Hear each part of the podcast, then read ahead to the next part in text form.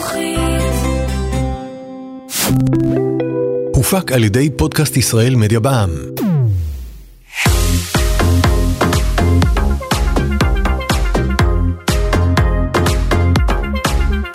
שוות להכיר.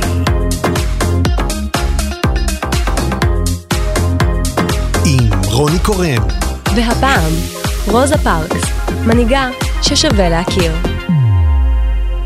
המטרה שלי, אמרה פארקס, מעולם לא הייתה רק לאפשר לשחורים לשבת לצד הלבנים באוטובוס. אפילו כשלשחורים וללבנים זכות שווה בבחירת מקום הישיבה באוטובוס, אין פירוש הדבר שיש יותר שוויון. רוזה פארקס הייתה אפרו-אמריקאית, פעילה בתנועה האמריקאית לזכויות האזרח ולוחמת שוויון. המעשה המפורסם ביותר שלה, עליו אולי שמעתן, הוא סירובה לפנות את כיסאה באוטובוס לאדם לבן. הסירוב העיקש הוביל למעצרה, שבעזרתו של מרטין לותר קינג הצית את חרם האוטובוסים של מונטגומרי.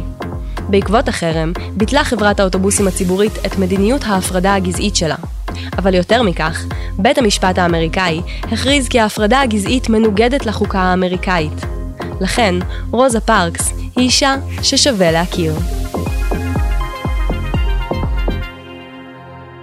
רוזה לואיז מקאולי נולדה בעיירה קטנה באלבמה. אביה של רוזה היה נגר, ואימה מורה. בשנות ילדותה חלתה רוזה הרבה פעמים, ואולי כתוצאה מכך היא הייתה קטנת מימדים. כשהייתה ילדה, הוריה נפרדו, ואימה לקחה אותה ואת אחיה ועברה לפיין לבל, עיר הסמוכה למונטגומרי, אלבמה. רוזה בילתה את שארית ילדותה בחווה של סבה וסבתה, עמם היה לה קשר חם ואוהב. בילדותה במונטגומרי פיתחה רוזה שורשים חזקים בכנסייה האפריקנית. עד גיל 11 לא למדה רוזה בבית ספר ציבורי. אמה לימדה אותה בבית. רק בגיל 11 החלה ללמוד בבית הספר התעשייתי לבנות, שם למדה קורסים מקצועיים ואקדמיים שונים. היא החלה ללמוד בבית ספר תיכון, אך נאלצה לעזוב הכל כדי לטפל בסבתה החולה, ולא סיימה את לימודיה. באוטוביוגרפיה שכתבה, רוזה מתארת כי היא זוכרת את צבא עומד בדלת הכניסה של בית החווה עם רובה ציד בידו. הוא התבונן, מתוח, בקו קלוקס קלן, שצעדו במורד הרחוב בו גרו. היא זוכרת כמה מפחידה הייתה החוויה בשבילה כילדה קטנה. זה לימד אותה הרבה על הדעות הקדומות נגד שחורים בתרבות האמריקאית. מצד שני, היא מספרת באוטוביוגרפיה גם על אנשים לבנים רבים שהיו נחמדים אליה ולמשפחתה. אף שהייתה מודעת לדעות הקדומות של רוב הלבנים בדרום, היא סירבה לאפשר להן לטשטש את אמונתה בטובה של האנושות. היא מייחסת את גישתה לאמונה החזקה שלה באלוהים, ובהישענותה על הכנסייה שלה בעיתות צרה. ב-1932 נישאה רוזה לריימונד פארקס, ספר ממונטגומרי. ריימונד היה חבר ב-NAACP, האיגוד הלאומי לקידום אפרו-אמריקאים. כחלק מפועלו בארגון, ריימונד גייס כספים כדי לסייע בהגנה על נערי סקוטסבורו, קבוצה של נערים שחורים שהואשמו באונס שתי נשים לבנות.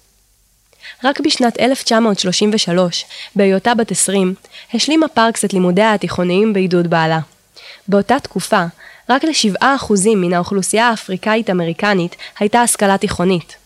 חוקי ג'ים קרו היו בתוקף אז בארצות הברית. היו אלה חוקי מדינה וחוקים מקומיים, בעיקר בדרום ארצות הברית, שאפשרו ואף דרשו הפרדה גזעית בכל המרחב הציבורי. כך, לכאורה, ניתן לאמריקאים שחורים סטטוס של נפרד, אבל שווה. בפועל, חוקי ג'ים קרו הובילו למתן שירותים ויחס נחותים מאלו שקיבלו ציבור האמריקאים הלבנים. הם יצרו נחיתות כלכלית, חינוכית וחברתית באופן שיטתי. בין השאר, הטילו החוקים מגבלות רבות על השתתפותם של שחורים בבחירות, אך פארקס הצליחה בכל זאת להירשם בספר הבוחרים. רוב חייה עבדה פארקס כתופרת. בדצמבר 1943 היא הפכה פעילה בתנועה האמריקאית לזכויות האזרח. פארקס הצטרפה לסניף מונטגומרי ונבחרה כמזכירת נשיא הסניף. היא המשיכה בעבודתה זו עד 1957. בסביבות 1944 החלה פארקס לעבוד גם בבסיס חיל האוויר האמריקני, מקסוול, ליד מונטגומרי.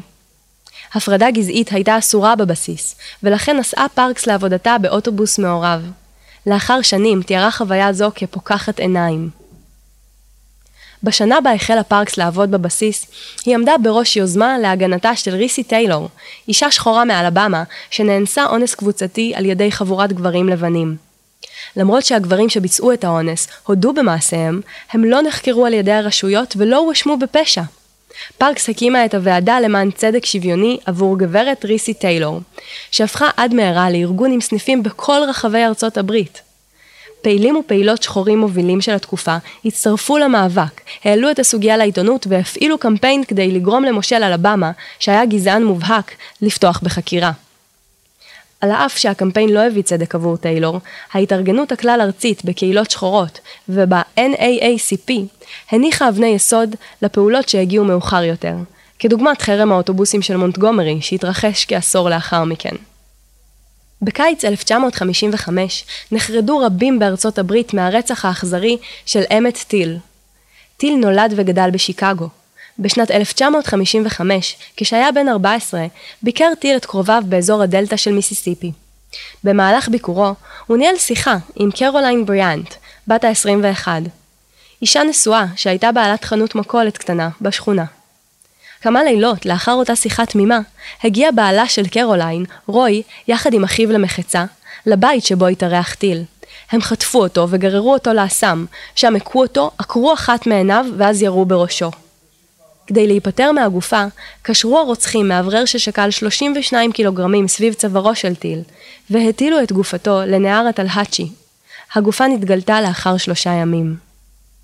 ב-27 בנובמבר 1955 השתתפה פארקס בעצרת המונית במונטגומרי במחאה על הרצח. פארקס הרגישה שהיא פשוט חייבת לעשות משהו. ארבעה ימים לאחר מכן, ב-1 בדצמבר 1955, פארקס בת ה-42 ישבה בשורת המושבים האמצעית של קו האוטובוס במונטגומרי. כשעבר האוטובוס בשדרות קליבלנד, עלה נוסע לבן וביקש להקים את פארקס ממקומה. באותם ימים, החוק קבע כי חלקו הקדמי של האוטובוס מיועד ללבנים, ואילו האחורי, לשחורים. פארקס אמנם ישבה בחלקו האחורי של האוטובוס, אולם היה נהוג שכאשר החלק הקדמי התמלא, הנהג היה פונה לנוסעים השחורים, ומורה להם לפנות את מקומם ללבנים. שלושה נוסעים שחורים אחרים קמו, אבל פארקס נשארה במקומה. כשראה שהאישה השחורה אינה קמה, שאל אותה נהג האוטובוס אם היא מתכוונת לקום. פארקס השיבה, לא, אני לא מתכוונת. הנהג איים על פארקס בזעם כי יקרא למשטרה אם לא תקום. להפתעתו, השיבה האישה, בהחלט, אתה יכול לעשות זאת. הנהג ירד מהאוטובוס וצעד לאחד העסקים הסמוכים כדי להזעיק את המשטרה. פארקס נשארה לשבת. כשהגיעו השוטרים לעצור אותה, היא הלכה עמם בלי התנגדות. פארקס לא הייתה הראשונה שהורשעה בעבירה זו. עשר שנים קודם לכן הורשעה איירין מורגן באותה עבירה. הערעור על הרשעתה של מורגן הוביל לאיסור על הפרדה גזעית בתחבורה הבין-מדינתית. בשונה מפארקס, שסירובה לקום היה לא אלים ואף נעים, מורגן התנגדה למעצר ובעטה בשוטרים שהגיעו לעצור אותה. היא כאילו סיפקה תירוץ לרשויות, והתנהגותה כביכול הצדיקה את היחס לא זכתה. מורגן גם לא הייתה מקושרת לתנועה לשחרור השחורים. ככל הנראה, בשל שתי סיבות אלו, המקרה של מורגן לא הצית אותן תגובות כמו אלו שבאו בעקבות המעצר של פארקס. בבוקר חמישי בדצמבר התאספה קבוצת מנהיגים מהקהילה האפריקנית-אמריקנית במונטגומרי לדון באסטרטגיה.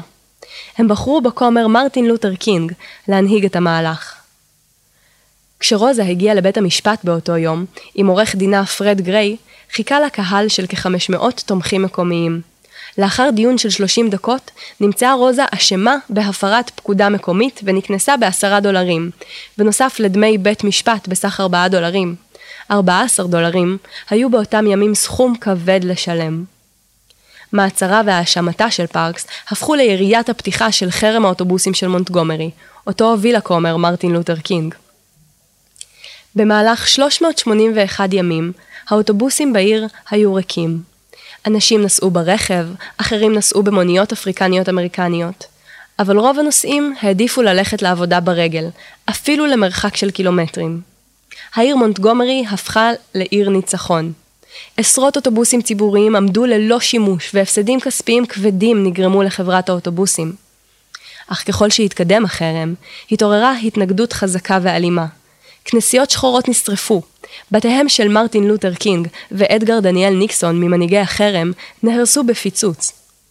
בניסיון לשים קץ לחרם, בוטל הביטוח למערכת המוניות העירונית, ואזרחים שחורים נעצרו על הפרת חוק מיושן האוסר חרם. ביוני 1956 הכריז בית המשפט המחוזי על ההפרדה הגזעית כמנוגדת לחוקה האמריקנית.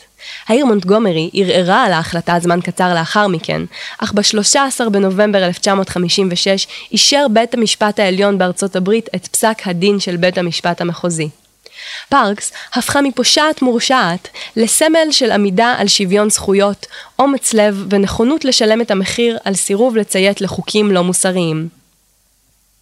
כשנעצרתי, לא היה לי שום מושג שזה יוביל לזה, אמרה פארקס 30 שנה מאוחר יותר. זה היה יום, כמו כל יום אחר. הדבר היחיד שהפך אותו למשמעותי, הוא שהמונים הצטרפו. אף על פי שהיא הפכה לסמל של התנועה לזכויות האזרח, או אולי דווקא בגלל זה, רוזה פארקס סבלה בחודשים שלאחר הצלחת החרם. היא התקשתה למצוא עבודה באלבמה, הוטרדה, ואף קיבלה איומים על חייה.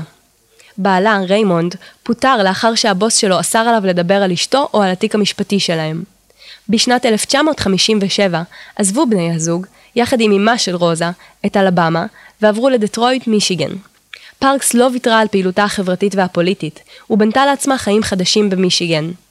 היא עבדה כמזכירה וכפקידת קבלה בלשכתו של חבר הקונגרס האמריקני ג'ון קונירס. בנוסף, היא הייתה חברה במועצת המנהלים של הפדרציה האמריקאית להורות מתוכננת. ב-1987, עם ידיד ותיק, ייסדה פארקס את המכון לפיתוח עצמי של רוזה וריימונד פארקס, שם שנבחר בין השאר כדי להנציח את זכרו של ריימונד, שנפטר עשר שנים קודם לכן. הארגון מפעיל סיורי אוטובוס בשם נתיבים לחופש ומחנך צעירים בנושאי זכויות האזרח, תוך ביקור בתחנות מסילת הרכבת המחתרתית, ששימשה החל מסוף המאה ה-18 להברחתם של עבדים שחורים, מבעליהם, אל החופש.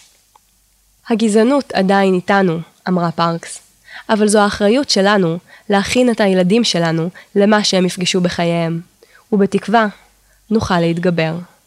We shall overcome. רוזה פארקס נפטרה ב-24 באוקטובר 2005, כשהיא בת 92. האבל על מותה היה כבד. ב-27 באוקטובר, שלושה ימים לאחר פטירתה, החליט סנאט ארצות הברית להציב את ארונה של פארקס ברוטונדה של הקפיטול, כדי לאפשר לציבור הרחב לחלוק לה כבוד אחרון. פארקס היא האישה הראשונה שזכתה בכבוד זה, האישיות השחורה השנייה, וכן האישיות השנייה שאינה עובדת מדינה או נבחרת ציבור שזכתה בו. באותו היום, 27 באוקטובר, החליטה עיריית מונטגומרי לחלוק לה כבוד בדרך ייחודית משלה. כל המושבים הקדמיים באוטובוסים בעיר קושטו בסרטים שחורים לזכרה. ב-29 באוקטובר הועבר ארונה של פארקס לאוטובוס מאותו דגם בו סירבה לפנות את כיסאה לאדם לבן, והובא לוושינגטון. ב-30 באוקטובר הורה נשיא ארצות הברית אז, ג'ורג' בוש, על יום אבל לאומי, ועל הורדת כל דגלי ארצות הברית לחצי התורן. למעלה מ-50 אלף איש ואישה עברו ב-31 באוקטובר לפני ארונה של פארקס בקפיטול כדי לחלוק לה כבוד אחרון. מאוחר יותר באותו היום, הועבר הארון למוזיאון להיסטוריה של השחורים באמריקה, שבדטרויט מישיגן, ושם הוצג עד שני בנובמבר. כשבוע לאחר מותה, בשני בנובמבר 2005, נערך טקס הלוויה בכנסיית טמפל הגדולה שבדטרויט. בשל מספר הנואמים הרב, הטקס, שהיה אמור להימשך שלוש שעות, ארך לא פחות משבע שעות. טקס הלוויה שודר במספר רב של תחנות טלוויזיה. פארקס נקברה בבית הקברות שבדטרויט, בין קברי בעלה ואימה. בקפלה, שלאחר סיום הלוויה, שונה שמה לקפלת החופש על שם רוזה פארקס. לפני סיום, סיפור אחרון שיחדד אולי מעט את אופייה של פארקס. ב-1994 התפרץ לביתה של פארקס בדטרויט צעיר שחור חמוש כדי לשדוד אותה. כשנעמדה לפניו שאל הפורץ בהפתעה, את רוזה פארקס, לא? פארקס בת ה-82 אישרה, אבל השודד לא ויתר על הדרישה לכסף ואפילו הכה אותה בפניה. מקרה זה עורר סערה בקרב הקהילה האפרו-אמריקאית בארצות הברית. אך פארקס, לוחמת הזכויות, סלחה לו והביעה תקווה שיועבר לשיקום. רוזה פארקס הייתה אישה ישרה, אמיצה ולוחמת צדק. סירובה לפנות את כיסאה באוטובוס, למרות המחיר האישי שידעה שתשלם, הוביל ללא פחות ממהפכה חברתית בארצות הברית בתקופת ההפרדה הגזעית. פארקס היא אחת הדמויות החשובות ביותר במלחמה כנגד הגזענות באמריקה. אמריקאית שחורה ופעילה מרכזית בתנועה האמריקאית לזכויות האזרח. זיכרונות מחיינו, מעבודותינו וממעשינו, אמרה פארקס. יימשכו באחרים.